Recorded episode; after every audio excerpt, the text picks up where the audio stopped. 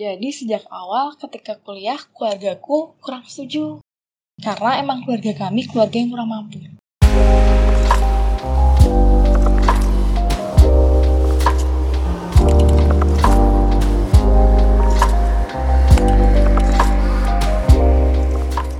Aku terlahir di keluarga yang ah, cukup crowded, cukup kurang nyaman. Orang tuaku beda agama, ayahku muslim, ibu katolik, dan keluarga kami kurang diterima oleh kedua keluarga besar. Di sini aku mau memberikan pengakuan tentang apa yang sudah aku lakukan dulu sewaktu masa kuliah. Jadi sejak awal ketika kuliah, keluargaku kurang setuju. Karena emang keluarga kami keluarga yang kurang mampu. Sampai akhirnya aku berjuang mati-matian untuk mendapat beasiswa secara full. Sini aku berekspektasi bahwa semua orang akan setuju karena aku dapat beasiswa loh, aku dapat uang bulanan loh. Apa? Nggak seperti itu. Di awal-awal aku merasa oke lah, aku bisa gitu. Tapi ternyata kekecewaan itu mengakar jauh ke dalam.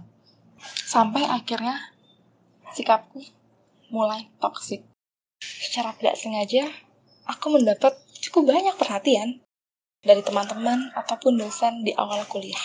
Aku nggak tahu rasanya kenapa, tapi mungkin karena aku tipikal yang speak up. Nah, awalnya ingin dapat perhatian, sampai akhirnya aku tuh pengen dapat perhatian terus.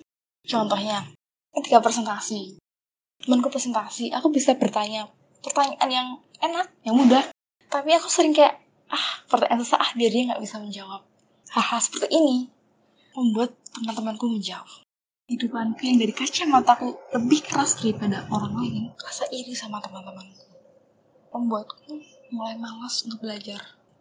Akhirnya, aku mulai sering mengcopy tugas-tugas, sering mencari muka depan dosen-dosen demi mengamankan nilai.